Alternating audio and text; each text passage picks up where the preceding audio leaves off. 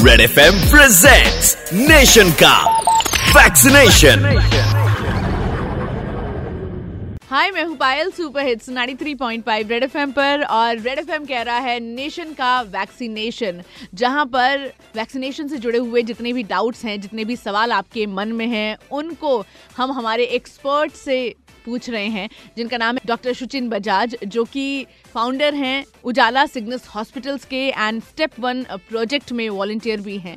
Doctor साहब, आपके लिए सवाल आए कुछ प्लीज़ सवाल सुनिए और उनके जवाब दीजिए। हाय सचिन सर, मेरा नाम दिनेश है मुझे ये पूछना था कि वैक्सीन इतने कम टाइम में टेस्ट और इंट्रोड्यूस हुई है तो क्या ये सेफ़ है? वैक्सीन का जो डेवलपमेंट है वो वेरियस फेजेस में शुरू होता है तो उसमें जो फ़ेज़ वन होता है वो ही सेफ्टी के लिए मोस्ट इंपॉर्टेंट होता है। Phase two phase three mostly efficacy और वो कितना इम्यून रिस्पॉन्स ला पा रही है उसके लिए होता है। तो अफवाहों पर ध्यान ना दें वैक्सीन सारी बिल्कुल सेफ़ है और आप ज़रूर लगवाएँ वैक्सीन मुझे ये जानना है कि अगर किसी को कोविड हो चुका है तो उसको वैक्सीन लगवाने की ज़रूरत है? देखिए वैक्सीन की ज़रूरत आपको हमेशा रहेगी क्योंकि वैक्सीन एक तो एक्स्ट्रा इम्यूनिटी दे रहा है, जो कि सेल्यूलर इम्यूनिटी होती है। तो वैक्सीन लगवाने से ही आपकी इम्यूनिटी स्ट्रॉन्गर रहेगी लॉन्गर लास्टिंग रहेगी और साथ में सेल्यूलर इम्यूनिटी जो है वो बहुत ज़्यादा टाइम तक रहती है। तो मेरी एडवाइस यही है कि कोविड होने के बाद भी आप वैक्सीन ज़रूर लगवाएँ। सो अगर आपका भी वैक्सीनेशन से जुड़ा हुआ कोई सवाल है तो हमें व्हाट्सएप कीजिए double nine three six two one